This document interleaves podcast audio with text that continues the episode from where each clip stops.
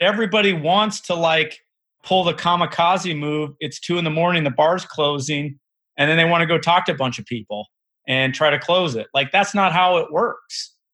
You have to put in some good conversation. You have to look at you, and that's brands because you're you're playing to someone's emotions. People make decisions emotionally and then back them up with logic.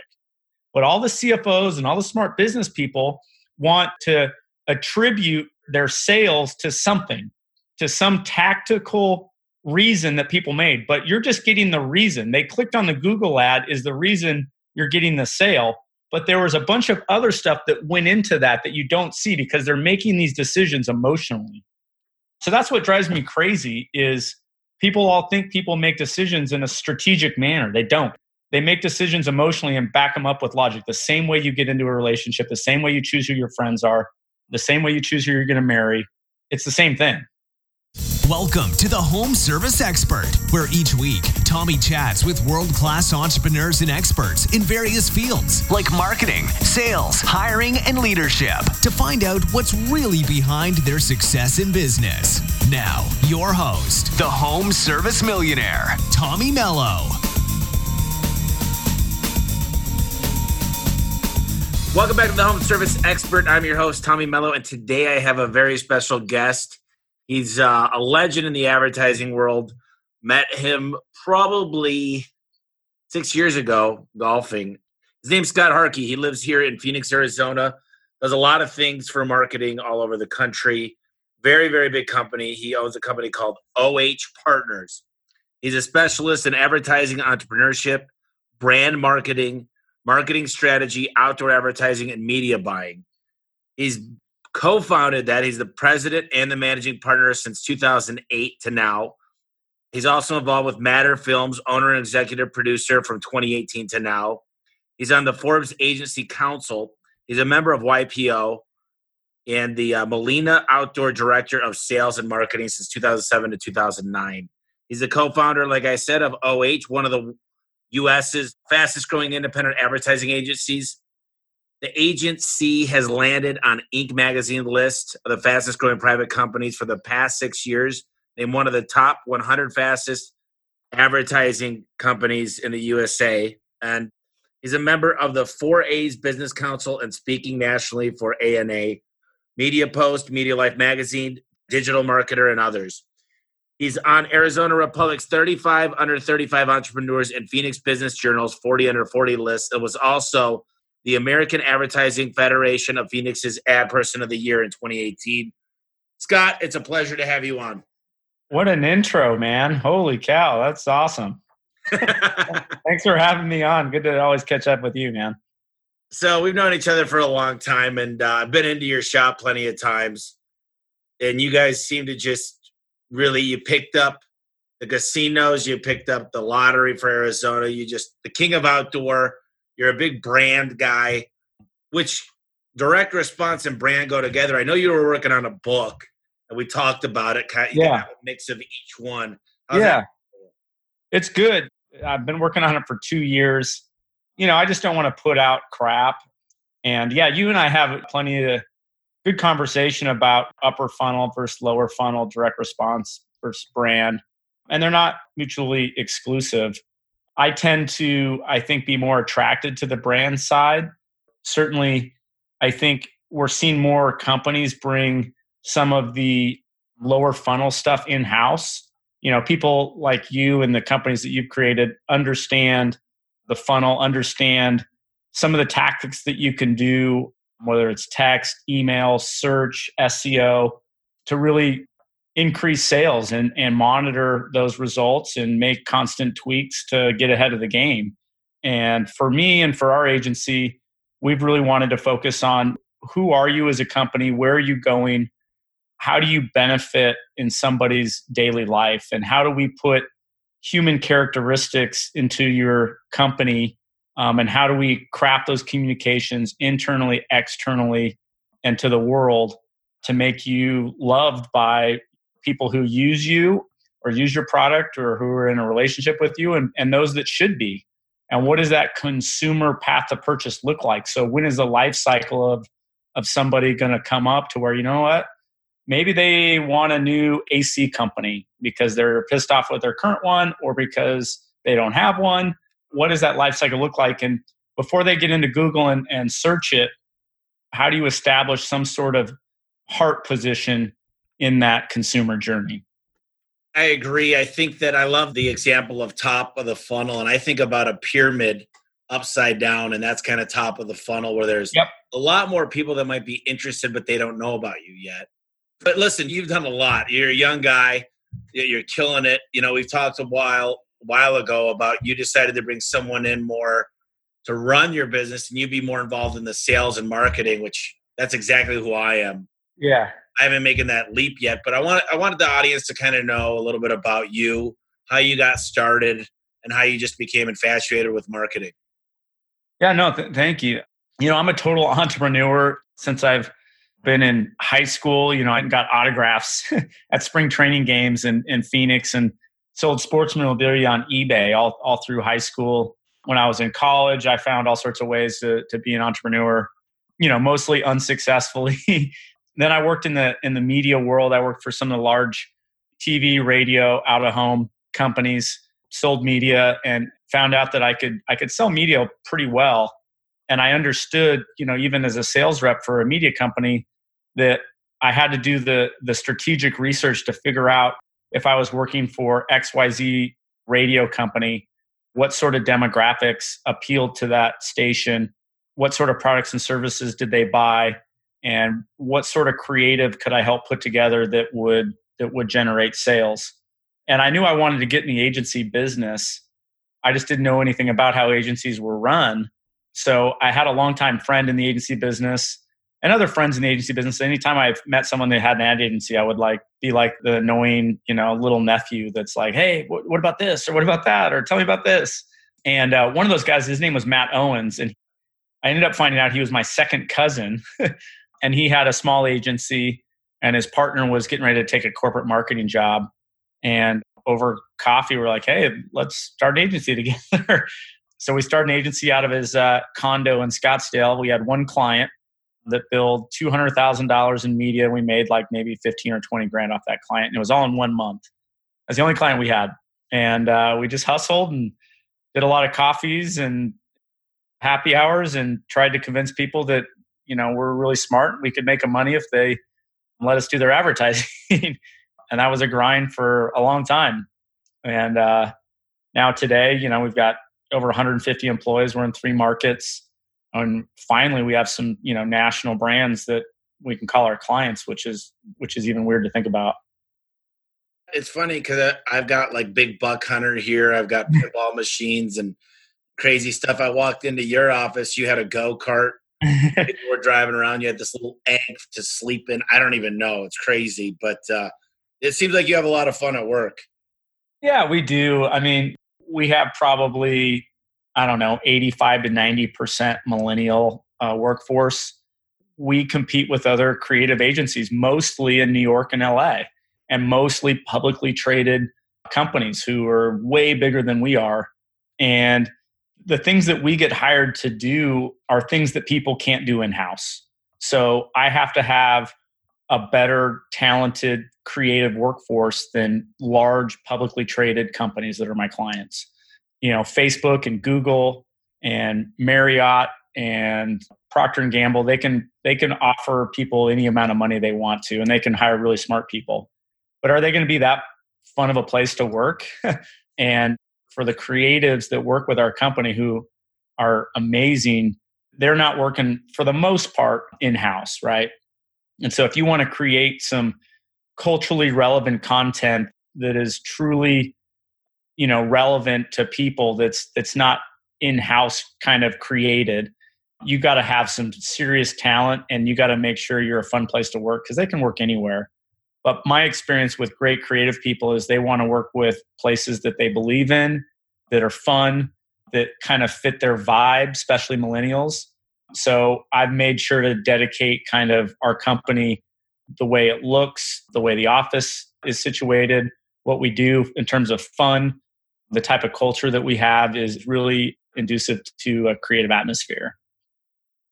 Yeah, I think that's great. I've been in there. Every, everybody's super lively. They're all in meetings. Almost yeah. like a software company. It's. I've been to Yelp. I've been over to Service Titan plenty of times, and everybody's kind of in their own rooms doing stuff, and everybody's yeah. Yeah, no, that's not going to work for us. I mean, we've kind of got like a little hipster vibe going, and uh, just the people are so much fun. I mean, they now especially, you know, it's really become a social world it's not a broadcast world anymore, especially as if we're we're in the midst of a health crisis. People are consuming media so differently than they did a year ago, way differently than they did five years ago. And I'm of the opinion that today, as we have this podcast, social media is really controlling the world and, and pop culture has always controlled the world. And, and pop culture and social media are now intertwining. And so for us as an agency, you know we're hired by now mostly large brands to help their in-house teams create this relevant content that can be a social first mentality. So before it was kind of this broadcast down mentality where you create a tv spot you create a brand and then you trickle that down into all your channels whether that's email or social um, or in store or merchandising or whatever else. It's from the brand it, it can be funny, it can be cool, it can be emotional, and it's kind of in the premise of this 30 second commercial that you create and this brand kind of that you create, and then the tactics trickle down and then measurement below the tactics. But now I'm of the opinion that that the way great campaigns and great brands are built is from kind of a social utility first and then out and the things that grab from a viral standpoint, from a culturally relevant standpoint, from a shareable standpoint out. And the good news is that a lot of major brands are having trouble actually doing this, especially for all the channels that they own, earned and paid. And they're basically looking for creative writers, directors, cinematographers, strategists to work with them to create this content that truly will be snackable and shareable in a social world. Because any big agency can create a you know a good brand tv spot but how can you you create something that is truly shareable um, and memorable in a three to seven second digital social world? And so you know we're just kind of building to that. I mean we just did a, a major rfp for social media for two fortune 500 brands really to kind of help kind of their social standpoint because they're seeing where television audience is going. They're seeing where the age of television is currently with demographics. And so they're hiring us to do that. They're they're not hiring us to to run their google paid search campaign but they are hiring us to to co-create content together and find opportunities in a social world to make them cooler than their in-house people can can typically make. I mean some are doing a good job but for the most part, I, I think that's where the opportunity is for uh, creative agencies. You know, I remember one hour or one dollar shave club and, and from poop to gold with the Harmon yep. brothers and yep. getting creative with uh, what is that spray you spray when you go poop? Uh, uh, everybody's got it, but basically it's all funny stuff. Yeah, and you got like man wipes, and yeah, I mean, I, I had an opportunity to go listen to uh, Michael Dubin in L.A., and I heard the story of Dollar Shave Club, and Michael has a really interesting background because he started with Sports Illustrated and he created landing pages for advertisers at Sports Illustrated.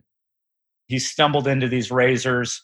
But the reason Dubin was so successful and the reason that viral video was so successful, the reason he sold his company to Unilever and became the fastest, if not the fastest, one of the fastest uh, unicorn companies ever was his background. And this is my belief anyway he, he had a background in New York. He was part of the brigade, and I forget the name of it, but basically like this underground comedy club that a lot of the SNL guys were involved in. It was this improv club, and it's called like the something brigade. It's a very famous improv club in New York, and he did that for 10 years.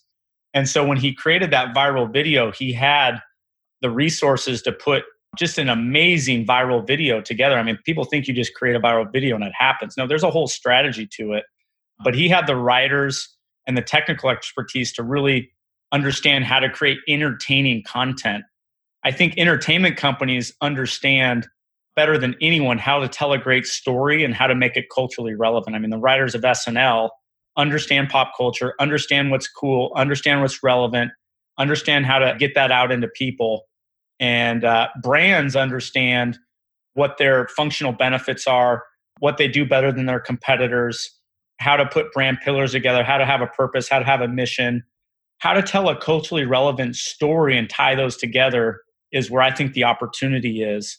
Um, what's interesting about entertainment companies, they actually have a hard time rolling up their stories into brand, which is why most motion pictures are part of a franchise, right? That does well, like whether it's Star Wars or Marvels, it's it's part of a or Harry Potter. It's tied to a brand with a story, and so it's my belief that that's where the need is, and and I think that's what we're really good at is trying to put that culturally relevant story together for brands and make them relevant in a social world. I mean, you're seeing influencers do it today. I mean, you're seeing 22 year old influencers start their own D2C brands because they have their own distribution channel because they have millions of followers. They have their own celebrity. They know how to create content. So now they're just throwing in a brand that they've created and monetizing it.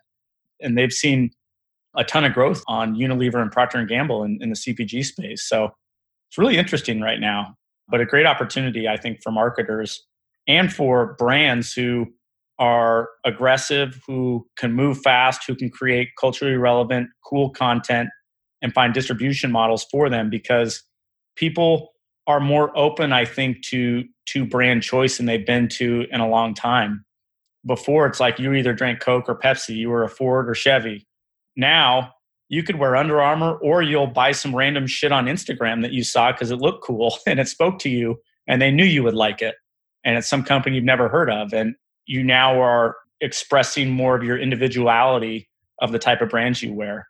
It's definitely a good time to be an entrepreneur, I think, in this country. I think so too. I, you know, I had Ken Goodrich with Goettl in my office oh, yeah. recently, and he came on the podcast, and he's a big fan of the uh, Wizard of Oz, Roy Williams. Of course, who, yep. Who seems to think I don't have enough knowledge, but he thinks radio is still the best. And you've heard Ken before on the radio yeah. everywhere. And his whole motto is tell a story and don't worry about your avatar. Like mm-hmm. hit half the population six times a month. I don't care if they're kids, adults, if they're not your avatar, if they're not your perfect customer.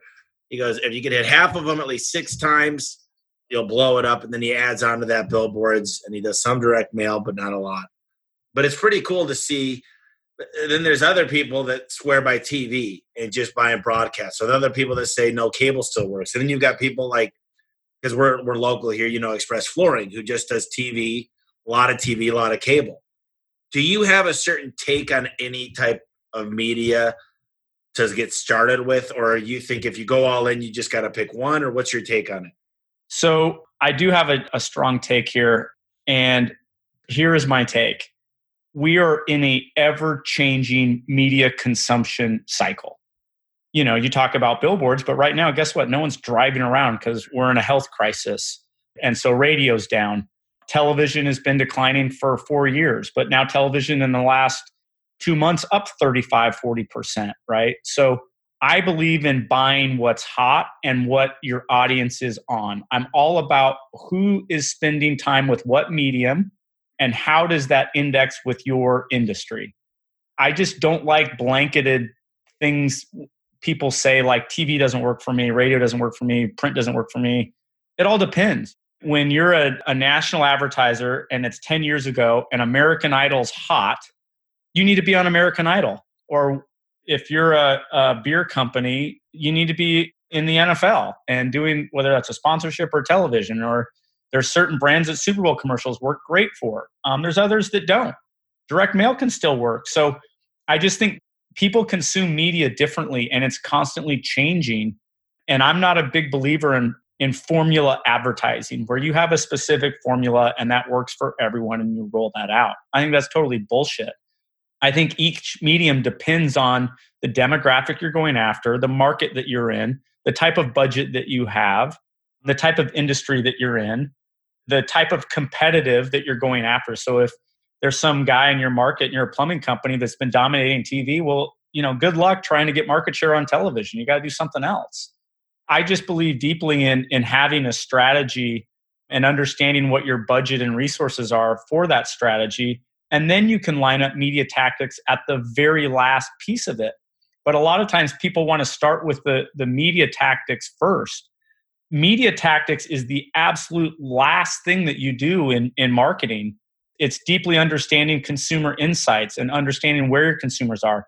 If you're a Reebok and you have a new shoe targeted at 16 year olds, well, then like TikTok and Snapchat's a great tactic for you.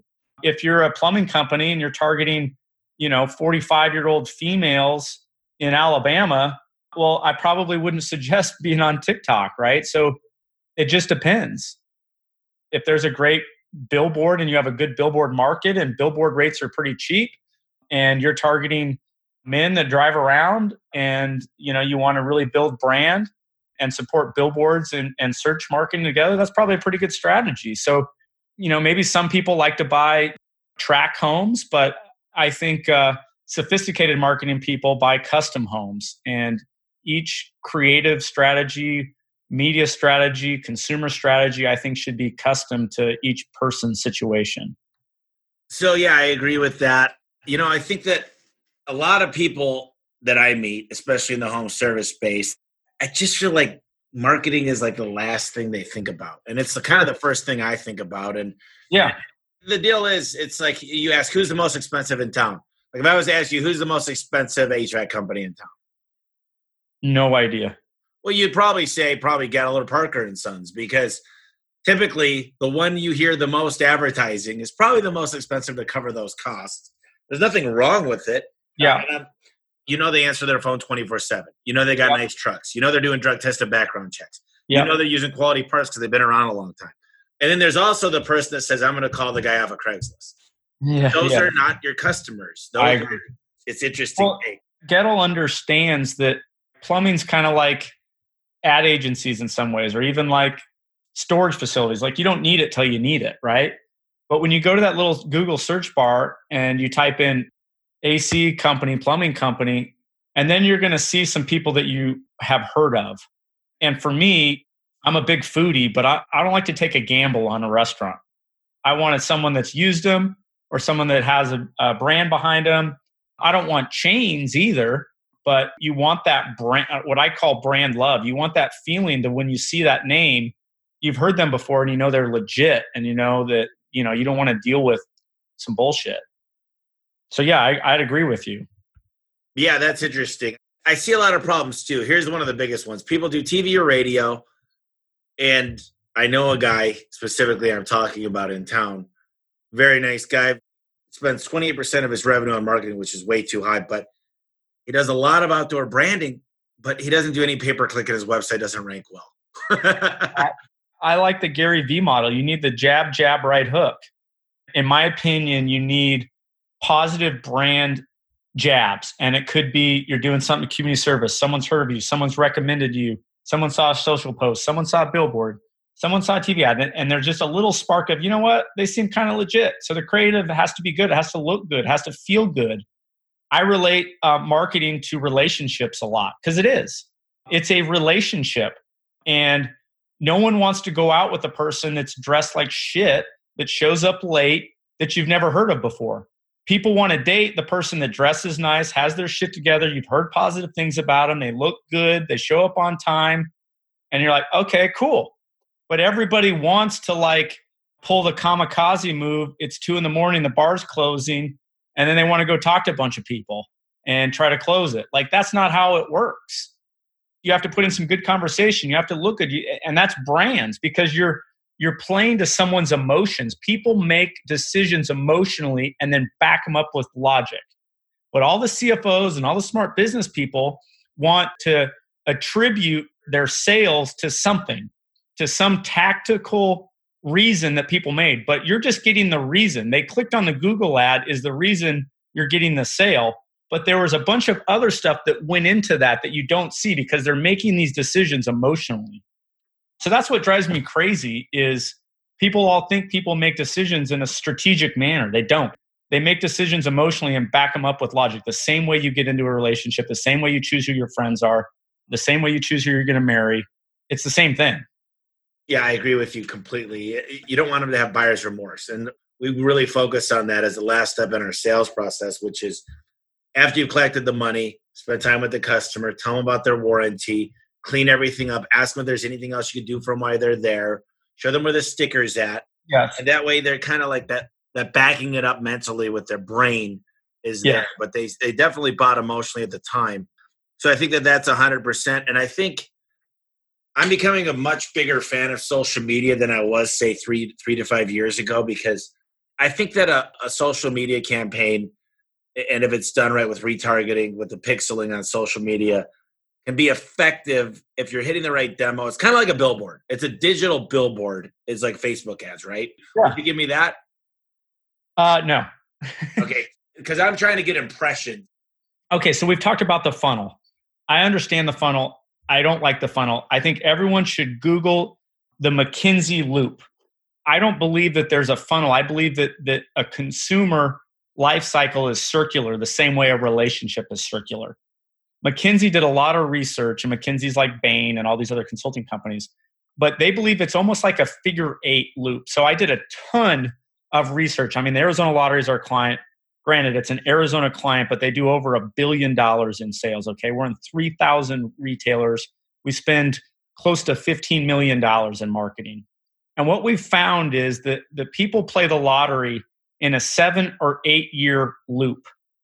They're tied to the brand and connected to the brand, and lottery is part of their almost everyday, but for sure weekly life. Okay. They buy lottery tickets on a daily or weekly basis. The majority of players, others, you know, call it monthly, but they have a relationship with the lottery ongoing. Okay. And if you ask lottery players, um, they will tell you that they are convinced that they are going to win the big one, not just little deals. And they do that for about seven or eight years in a loop. And then they leave, they leave the brand and they go away. And then new people jump in a seven or eight year loop. What McKinsey has found that every brand has a consumer cycle loop. So what you're talking about is after the sale is done, is this person is tied to you in a relationship, a brand that you're their plumbing guy, you're their HVAC company, you're their garage door company, like you're their guy, you're their girl, you're their person, you're part of their life. You're one of the brands that they are choosing to have a relationship with. And if you fuck that up, then they get out of the loop and then you have to constantly get new customers in. So if you have a funnel mentality, you're constantly just putting people in the funnel and shooting them out.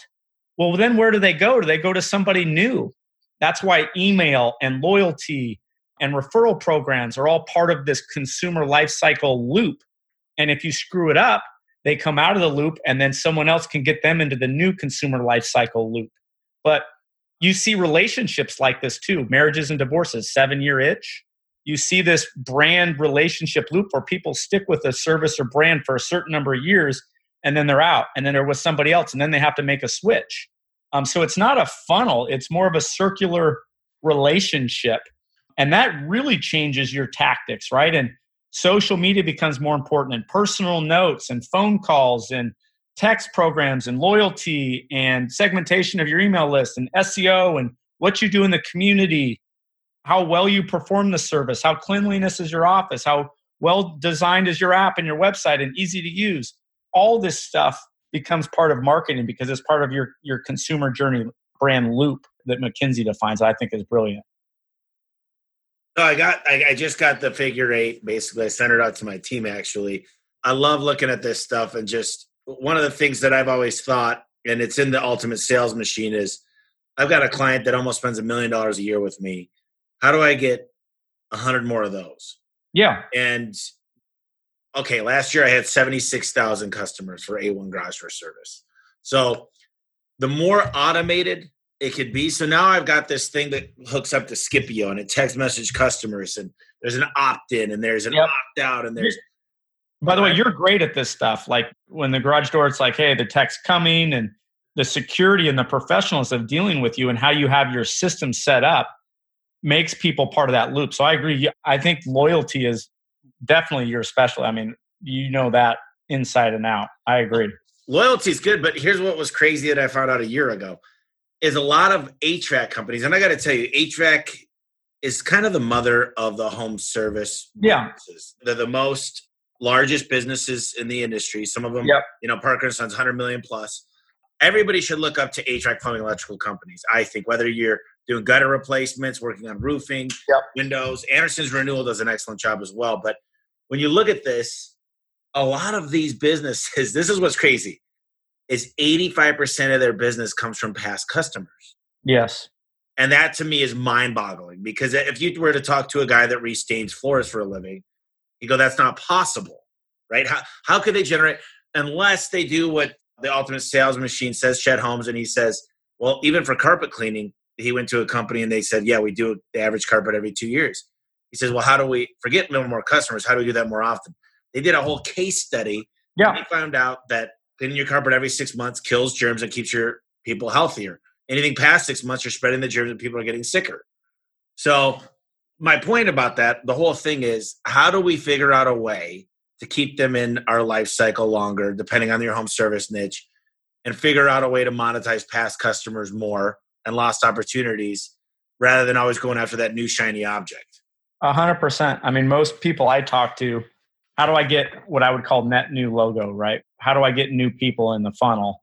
And I do agree with you. Arizona Lottery is another great example. I mean, typically a lottery player is a little bit older. And in the in the casino and lottery business, everyone's trying to figure out how do we get millennials? How do we get millennials? How do we get a younger customer? Um, and the truth is, you know, most millennials like more game of skill until they hit a certain life cycle. Then they become a casino player or a, or a lottery player, typically, which is why you've seen Vegas go more entertainment driven because they just didn't have the product for millennials. But they were banging their head against the wall trying to appeal to millennials, try to appeal to millennials. And Then we're like, you know what? Lottery, for example, let's just get our existing players to play more and feel good about playing more.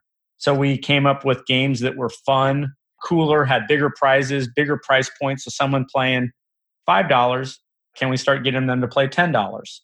Casino's the same thing. That's why casino loyalty programs are amazing. They have some of the best loyalty programs you've ever seen. They have their customers segmented out about how much they play, when they play, how to incentivize them. Their direct mail programs are ridiculous.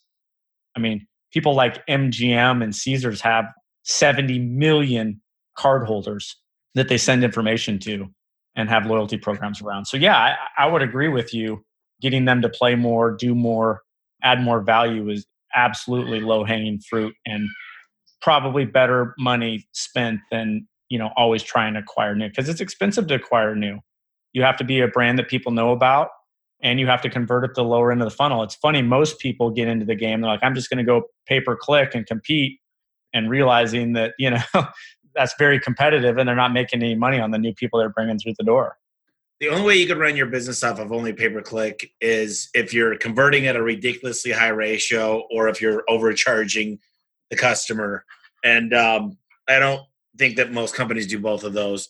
You know, it's funny because I just watched this series called McMillions, and it's all about the Monopoly game that McDonald's had.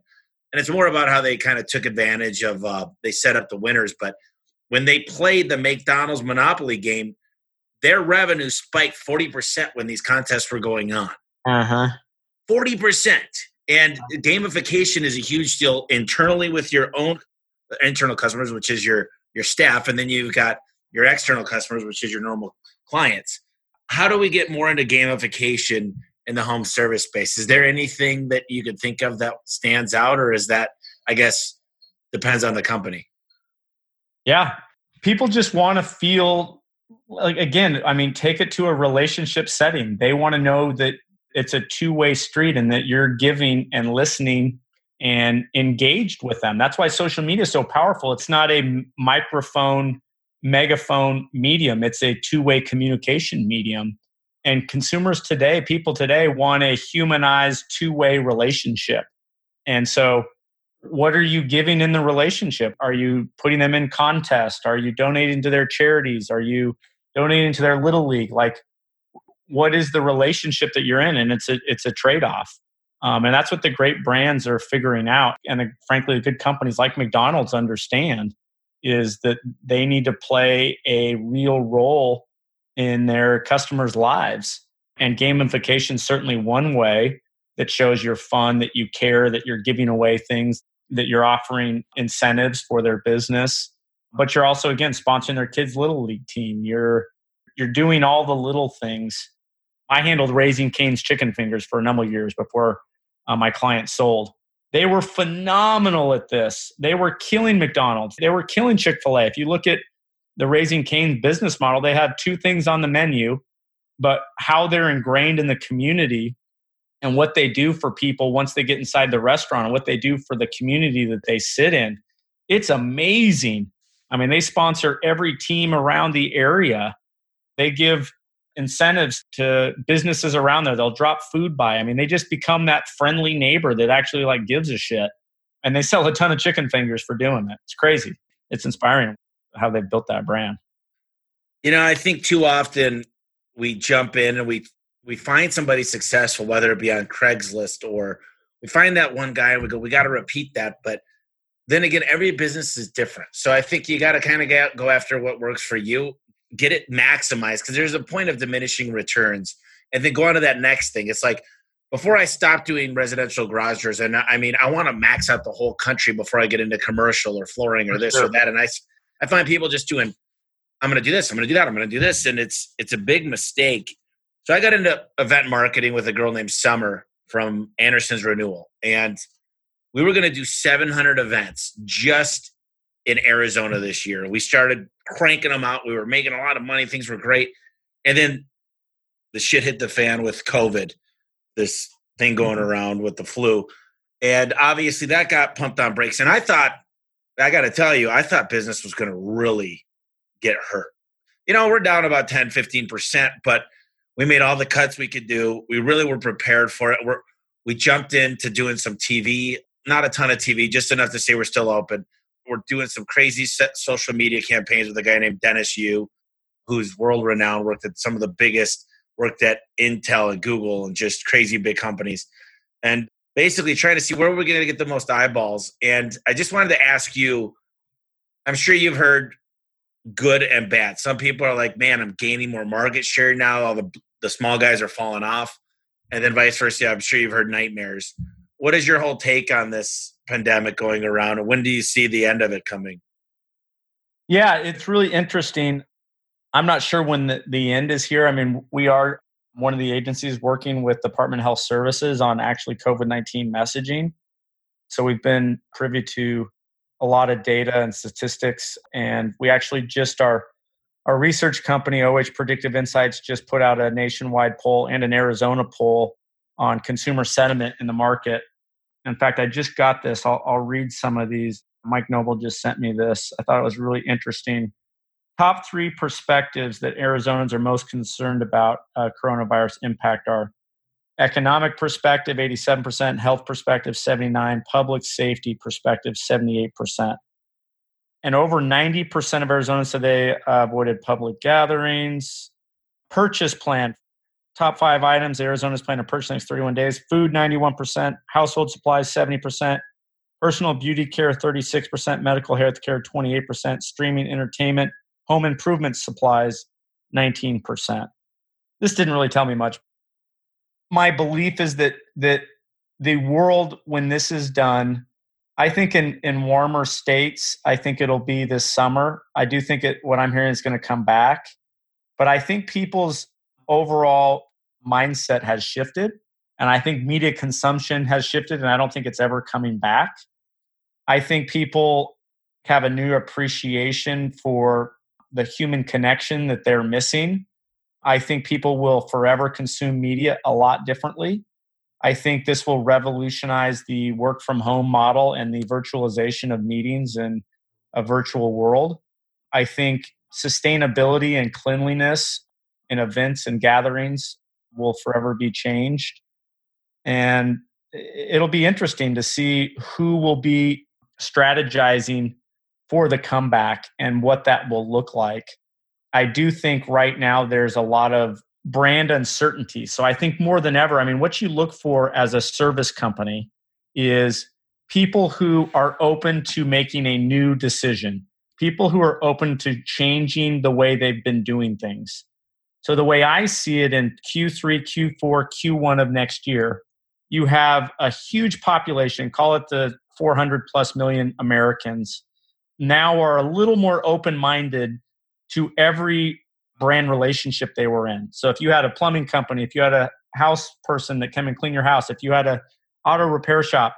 I think more now because so much has changed in your life, you're open to switching characters. You're open to going to new hotels, new airlines. Maybe you stay the same, but you look for this this consumer pattern that is that is erupted and is open. And I think now as a service company, your time is now because uh, people are more open minded to switching services, saving money, finding different value, finding more cleanliness people. Like, like you're open. And so if it were me and I was a home service company, I would be looking for ways to exist in the new media consumption patterns that will be different than three months ago.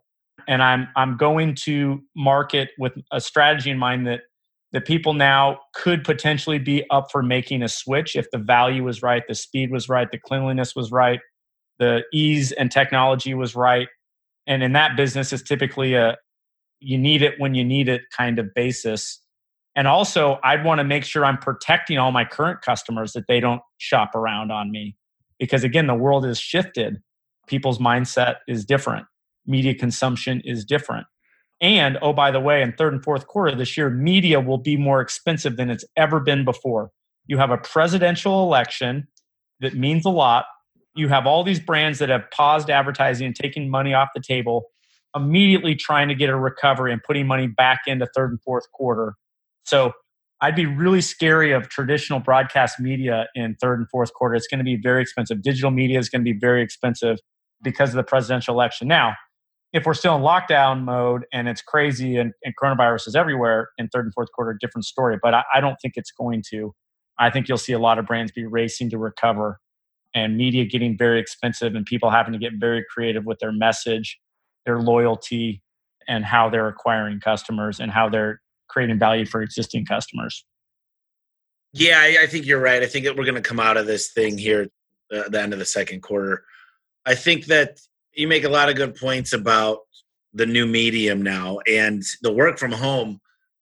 I can't tell you, I am so in love. I mean, I'm at the shop right now. There's probably 10 of us here, but I enjoy coming into work. I I love the atmosphere of being at work with other people, but to watch what's going on with people that are on performance pay and know that they could function and know that our booking rates not only gone up, but we're getting more done. You know, I had a hit list. I got right now 5, 10, probably 15, 18 things we're working on.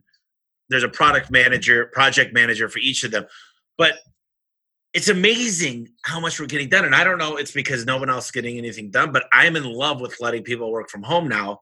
And what that tells me is no longer do I need to hire people in Phoenix. I have the whole world to hire from. Number one. Number two is hospitality. You've got hospitality, you've got the, the travel sector, you've got everything to do with restaurants, busboys to servers to dishwashers. A lot of them are going to want a profession, a specialty. And I think it's going to be the best time to hire coming out of this. It's going to be the best time to expand. It's going to be the best time to take market share.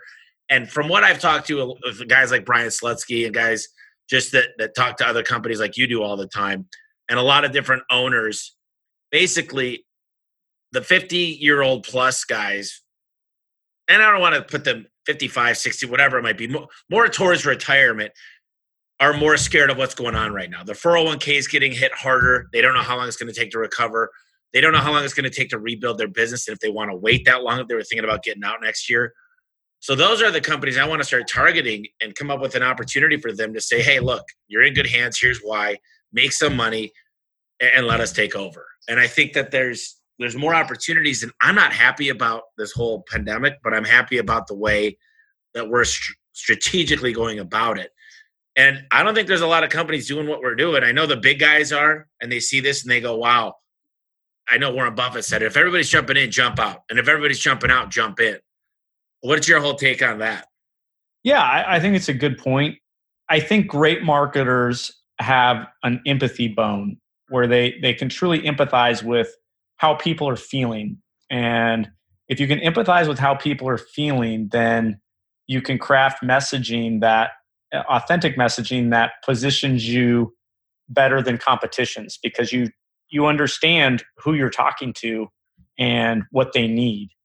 The boomer population and what this is doing in the pandemic, I think is a good point, and I actually have seen a couple of very well written articles that talks about when you're seeing life and death, and you're seeing people that you know die because of their age. It brings a psyche to people that is undescribable, and I think it will shift the amount of risk that certain people are willing to take and I think it's really going to be interesting to see how that plays out. It's sad, honestly. It's, I mean, people are living longer and you're seeing people that are older doing things you've never seen before. But then all of a sudden to see a pandemic kill people based on age and, and some health problems that you wouldn't consider that big of health problems brings a whole new mind shift to people. I do think that that is true and uh, I don't think a lot of people are actually talking about it. I've only seen very few articles on. it. I saw a couple articles that people wrote on it, but it's it's going to be a real thing, and to see how it plays out, especially in America, is going to be interesting. But I do believe there is more opportunity than ever for entrepreneurs and for people that hustle and that work hard and that that truly have solutions and value to offer to people. And if it's done in an empathetic way in an authentic way, it doesn't matter the channel as long as you're dedicating some sort of budget and you're strategic about what channels you're putting it on. And people are smart. I think they can figure that out. Or there's good ad agencies out there. If you don't have somebody like yourself, Tom, that is advising you, or some other professional marketing person that's helping advise you, if this marketing's not your thing, definitely have somebody in your corner that will help guide you through this stuff you know, there's been a lot of people that have called me and asked, "Hey, can you guys work with us or that?" And there's not a, cl- a lot of clients in the service business that I'm working with. I'm focused more on on hotels and casinos and CPG brands and, and more large Fortune 1000 companies. So I do refer people out, but I always advise for for you to get another set of eyes and ears from a marketing perspective, because I think a lot of companies think they're talking to themselves and I truly believe you should get someone outside your company to give you a fresh perspective for messaging and tactics because you have the tendency to to have a biased opinion. I tell people all the time, I mean, how many times are you cutting yourself checks for your service? Never. So getting outside perspective on tone and messaging and marketing, I think is always a good thing to do. I guess I, I want to ask you a few more things. So you had someone come in and you just decided, listen, I want to focus on what I want to focus on. So you you hired a new CEO or who who was yeah, it? Yeah. So two things. I mean, we we as an agency, I hired a consultancy to come in and actually do brand work on us as an agency to find out what made us relevant to our customers. Because like I said, we're in the fire every day. We need someone to kind of take a fresh look. They did some amazing work for us and it's helped us land some some large accounts. And I'm not a big operational person. I don't like doing day to day operations. I can do them, but my probably my best skill set is, is, being a marketing person, growing people's businesses that we work with, some of our large clients, and doing the strategy for that, and then go finding other existing companies to work with and do speaking and go acquire other businesses for us to grow. I mean, it's really hard to find people to go sell your business better than you can. I've tried, other agency owners that I know have tried, it never works out. You can hire people to do some of the operational tasks at your company. There's great people that, you know, there's good CFOs and there's good COOs and there's good VP of ops people and there's good managers of people and there's I just felt that I could hire somebody better in that arena and then I could allow myself to go grow the company, which is what I'm best at sure, I would love to be the the guy that managing all the people at times, but there was a guy that was 10 times better than me at that. So we hired a guy's name is Brad Casper from Dial.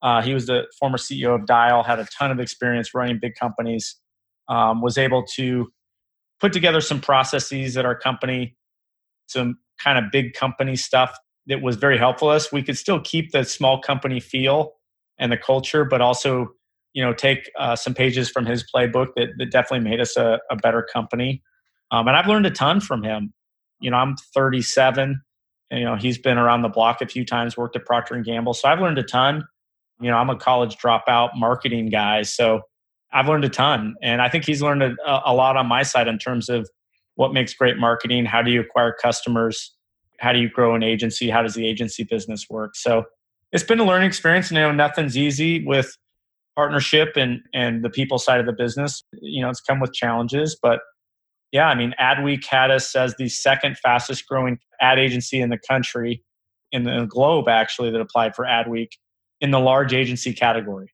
So we're growing, we're building a good agency. Our goal is to be the best agency to come out of Phoenix ever and to be truly a national agency that just happens to be based in our home market of Phoenix, Arizona. Uh, right now, I would say about 70% of our brands are national, about 30% are local. And uh, the local brands we have are pretty big brands and they're great. But our goal is to, to be doing national work with some of the, the great creative agencies that have existed. And so our people that, you know, are from Phoenix or the people that grew up in Phoenix went to work for big agencies and came back to Phoenix. We're all kind of passionate about that. It's a competitive business and you know, we all want to be known as as that great agency that just happened to be located in Arizona. Most of the great agencies have been in a few markets. They've been in New York and LA and Chicago. But now it's changing, right? I mean, we can fly to any one of those markets and be in LA in 40 minutes and you know the world's shifting you don't have to be an agency in a big market in fact we have a competitive advantage in phoenix because i have just as good a talent as the big publicly traded agencies except i'm faster and i offer more value so as an agency i'd much rather go up against a big agency than a small agency because i beat the big agencies all the time because i'm faster and cheaper and just yeah. as good and i give a shit more and so that's a good position to be in. And my overhead and fixed costs in Phoenix compared to New York is is great. And in this new world, as people like they found out in 2008 and 2009, I think they're going to be hunkering down and they're going to be looking for for speed and value. They're going to want what they want when they want it, and they want to pay not cheap, but they want a good value for their money. And so I think that levels the playing field for people that run good businesses, that are entrepreneurs, that give a shit about their customers and their employees, that run good businesses with just some good, solid marketing tactics and strategies. They can grow a great business right now. It's a it's a perfect time to be an entrepreneur right now for for sure. I like what you said about you hired somebody that you thought was 10 times better at a certain role because you knew what you do best Yes. I think as a small business, especially in the home service space, we have a hard time. The thing that I love to do is find somebody that's been where I want to go. And yep. the guy that was at Procter and Gamble and Dial, he was where you wanted to go. And I hired a guy that ran a five hundred million dollar. He was a CFO for a five hundred million dollar company, and yep, it's we're on our way there.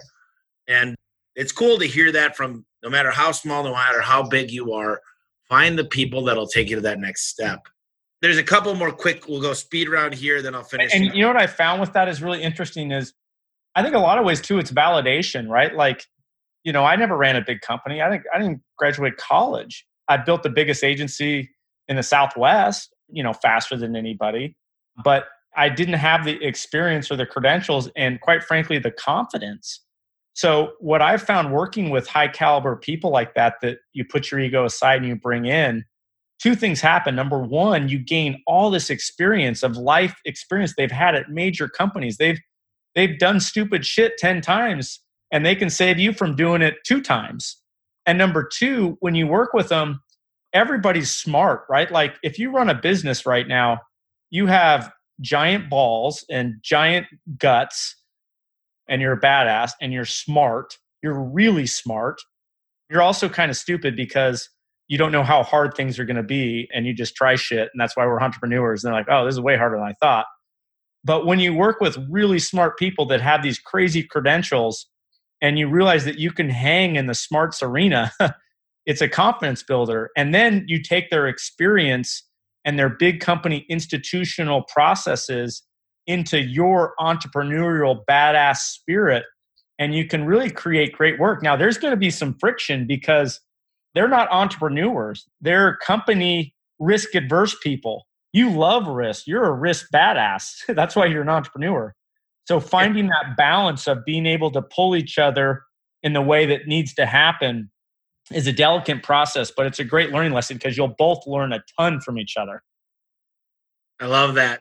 Let me ask you a couple more here. So yeah. you've got a lot of great people and millennials, I think, are the next step to the home service space too the average plumber is 48 years old now. So we got to figure out a way to communicate to the millennials.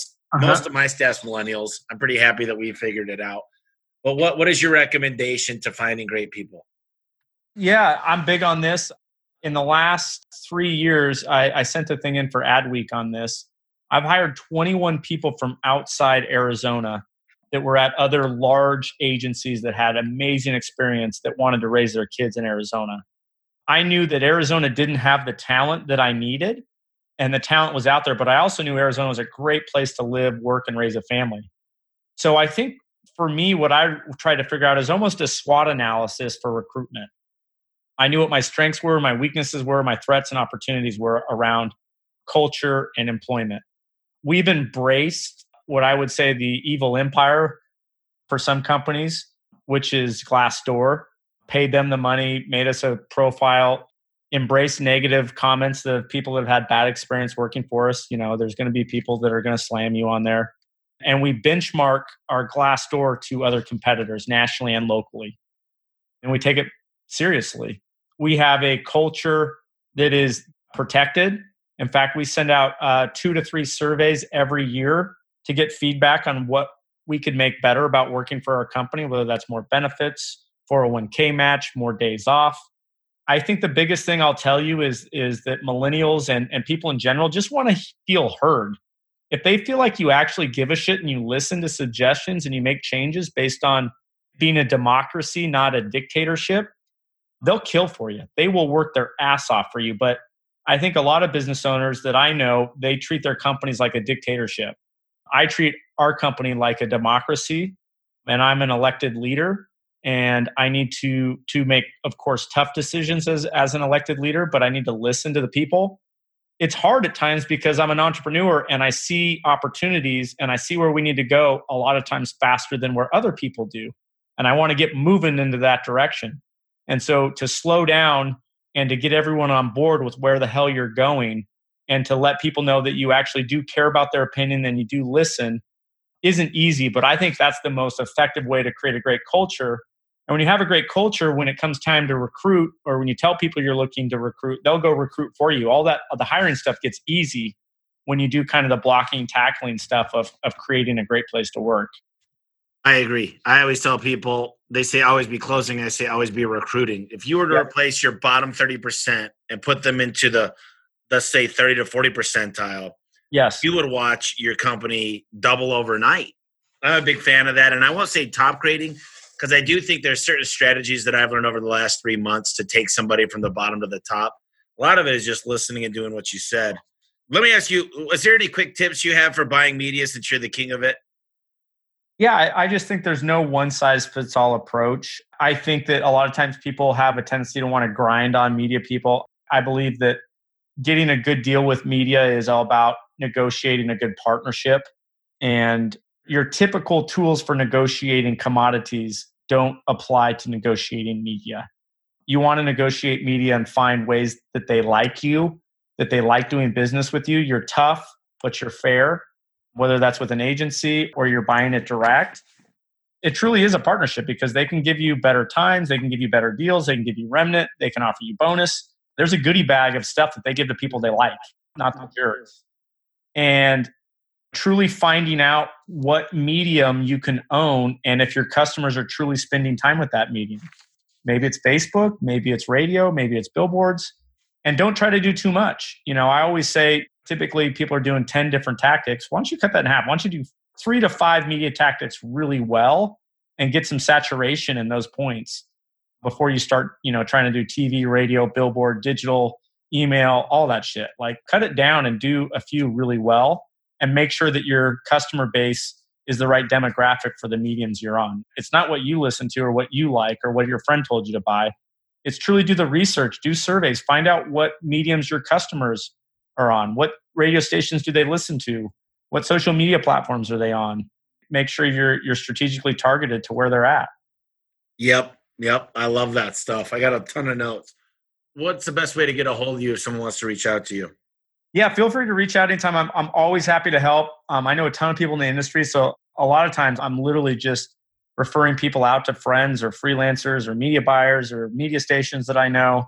happy to take 15 or 20 minutes for anybody that just has a few marketing questions or and a lot of times it's just validation that they're you know going the right direction i've done a ton in my past uh, life with home service i used to handle some of the largest home service companies in the industry this was probably five six years ago um, worked with ars rescue rooter TruGreen and others um, in that category so i know a little bit about hvac ac home service companies so happy to help feel free to bounce ideas off of you can find me on LinkedIn, you know, Scott Harkey, on Twitter. My email, s.harkey at ohpartners.com. So our website is ohpartners.com. Again, my name is Scott Harkey. And uh, yeah, you can catch me LinkedIn. I'm pretty good. Or email, I'm pretty good. We could get a quick call scheduled. And uh, happy to help in any way uh, you need. Okay. And then what are three books? This is a question I ask every time, but could be on marketing. It could be on anything. Could be the Bible what are three books that you'd recommend? It could be old, could be new. I like Influence. Robert uh, Cialdini, great book. Yep. I think an ASU guy wrote that too. Yeah, that's uh, yeah. He's an ASU professor. I just read one recently. Stephen Schwarzman, the guy from Blackstone. I forget the name of it, but that that's a really good book.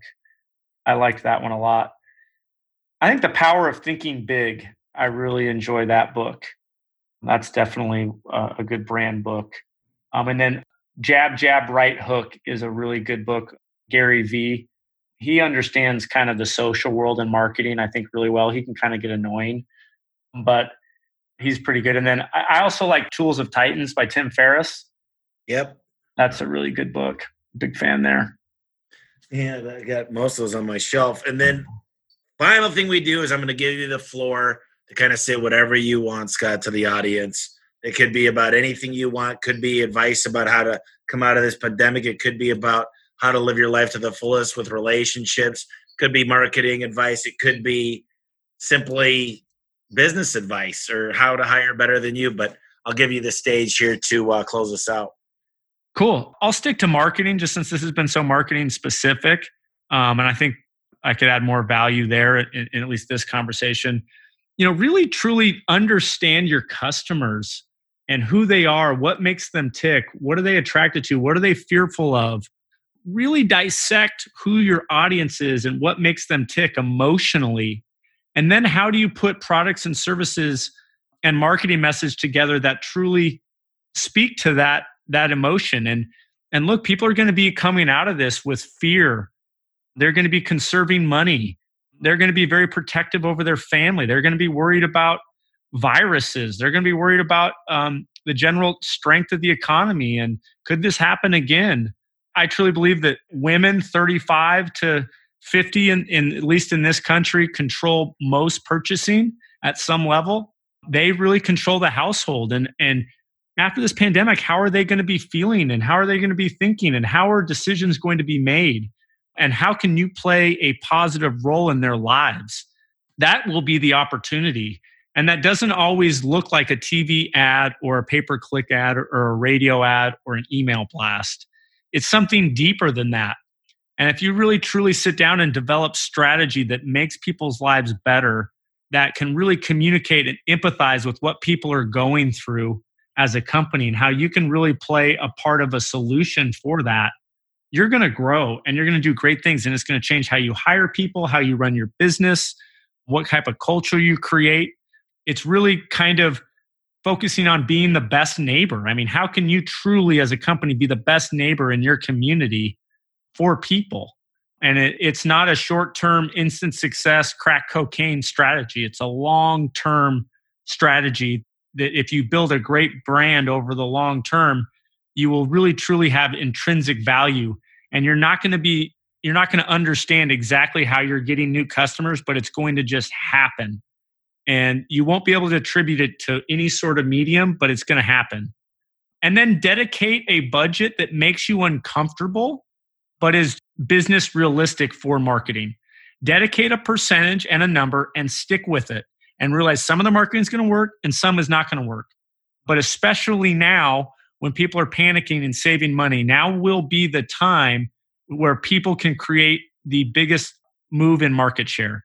If you look over the course of history, brands that were able to grow the most were in down times. The biggest companies in the world increased spending right after major economic downturns because they know that's the time when they can gain market share. So that's what I would probably counsel brands to is truly deeply empathize and know who your customer is and, and your market. And then you'll know where to reach them and what medium to reach them. And then dedicate a budget and stick with it.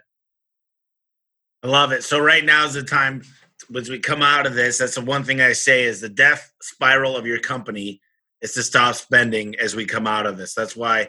But make sure you got eyeballs. People that are doing radio, they're not driving right now. And correct, exactly the billboards. It's exactly what I'm telling people. And and now's the time to make deals. Listen, I've negotiated a lot of stuff in the last few months, a lot of stuff, especially the last month. And it's crazy, not just with marketing, but between you and I. I mean, money mailers shutting down. The, the, oh, yeah. the investor for Money Mailer is gone. I'm getting emails from all the mailing companies saying a lot of them aren't coming back. Yeah, media rates are down 50% and ratings are up 50%. So, you know, now's a good time to be thinking about that strategy and to be putting plans together and, and to be negotiating deals early. Because if you wait when everyone's in, then it's just like the stock market. The stock's popped, you've lost all the value. I couldn't agree more, Scott. There's so much that you delivered on here. I got a ton of notes. I'm going to post that the McKinsey loop uh, also on the podcast, so on the page. But I appreciate you coming on today. It was a pleasure, and we need to get together soon. Awesome. Thanks for having me, man. We'll talk soon, bro. Hey, I just wanted to take a quick minute and thank you for listening to the podcast. You know, most people don't understand this, but the way that the podcast has grown is when people subscribe and they leave a review. So if you would please, please, please, why it's top of mind, take a quick minute to subscribe and leave a quick review. It'll help me out so much if you just took a little bit of time right now. I can't tell you enough how much I appreciate the listeners and the feedback. And also, when you subscribe, what I'm going to do is let you know the next guest coming on the podcast and I'll let you email me anything you want me to ask that next person coming on. All the pros I have on here, I want your feedback. I want you to subscribe so you can start giving me the questions you want me to ask and help us grow together. Also, I'm giving away my book for free now. All you got to do is go to homeservicemillionaire.com forward slash podcast. You got to cover the shipping and handling, but I'm giving the material out for free. It's 200 pages. It's a hardcover book. Homeservicemillionaire.com forward slash podcast. I appreciate each and every one of the listeners, and thank you for making this Home Service Expert podcast a success. I hope you're having a great day, and thanks again.